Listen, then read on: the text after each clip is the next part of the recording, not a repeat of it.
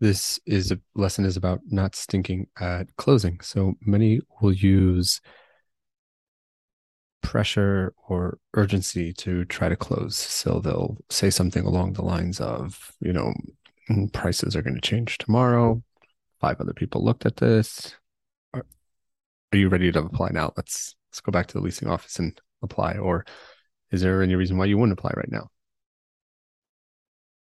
So those are typical sales thinking tactics, which create pressure, urgency that no prospect who's looking for a home wants.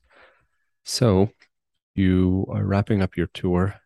You could tell the prospect that, and again, you got to make this your own, but understanding the mechanics of this, you want to emphasize to them that your goal is to help them find a great fit, a great home for them. And when they feel that they found that, you would be happy to explain the application process. And you're quiet.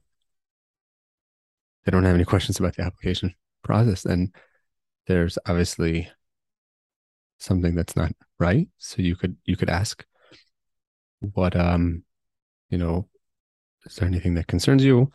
Um, but if they do ask, right? So you set it up as your goal is to help them find the right home. And if they feel that it's a great fit, you'd be happy to explain the application process. And then they ask you about the application process. That's a great buying signal.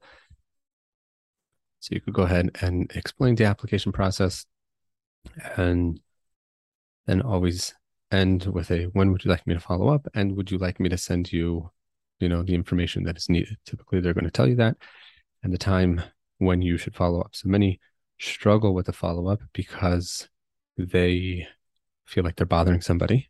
So when you're asking, when would you like me to follow up with you?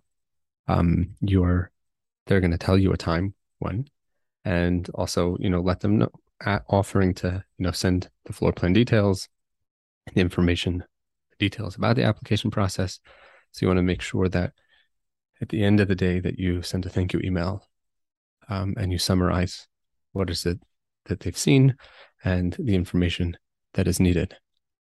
And then you could put in there, if they're telling you the time that you should um, follow up with them, you could put that in that email saying, I'll follow up with you as you asked me to on this date.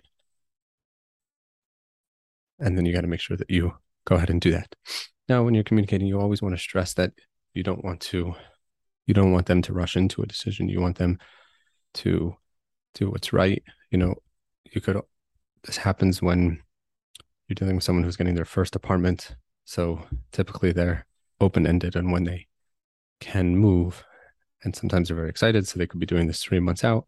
You want to emphasize that you don't want them to rush. You want them to find, it's important that they find what's, what's a great fit for them. And the more you're emphasizing on what's good for them versus trying to pressure them, you will see some magic happen. So try it.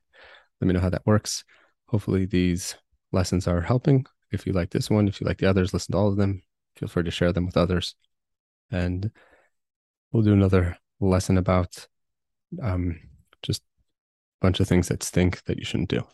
So stay tuned for that.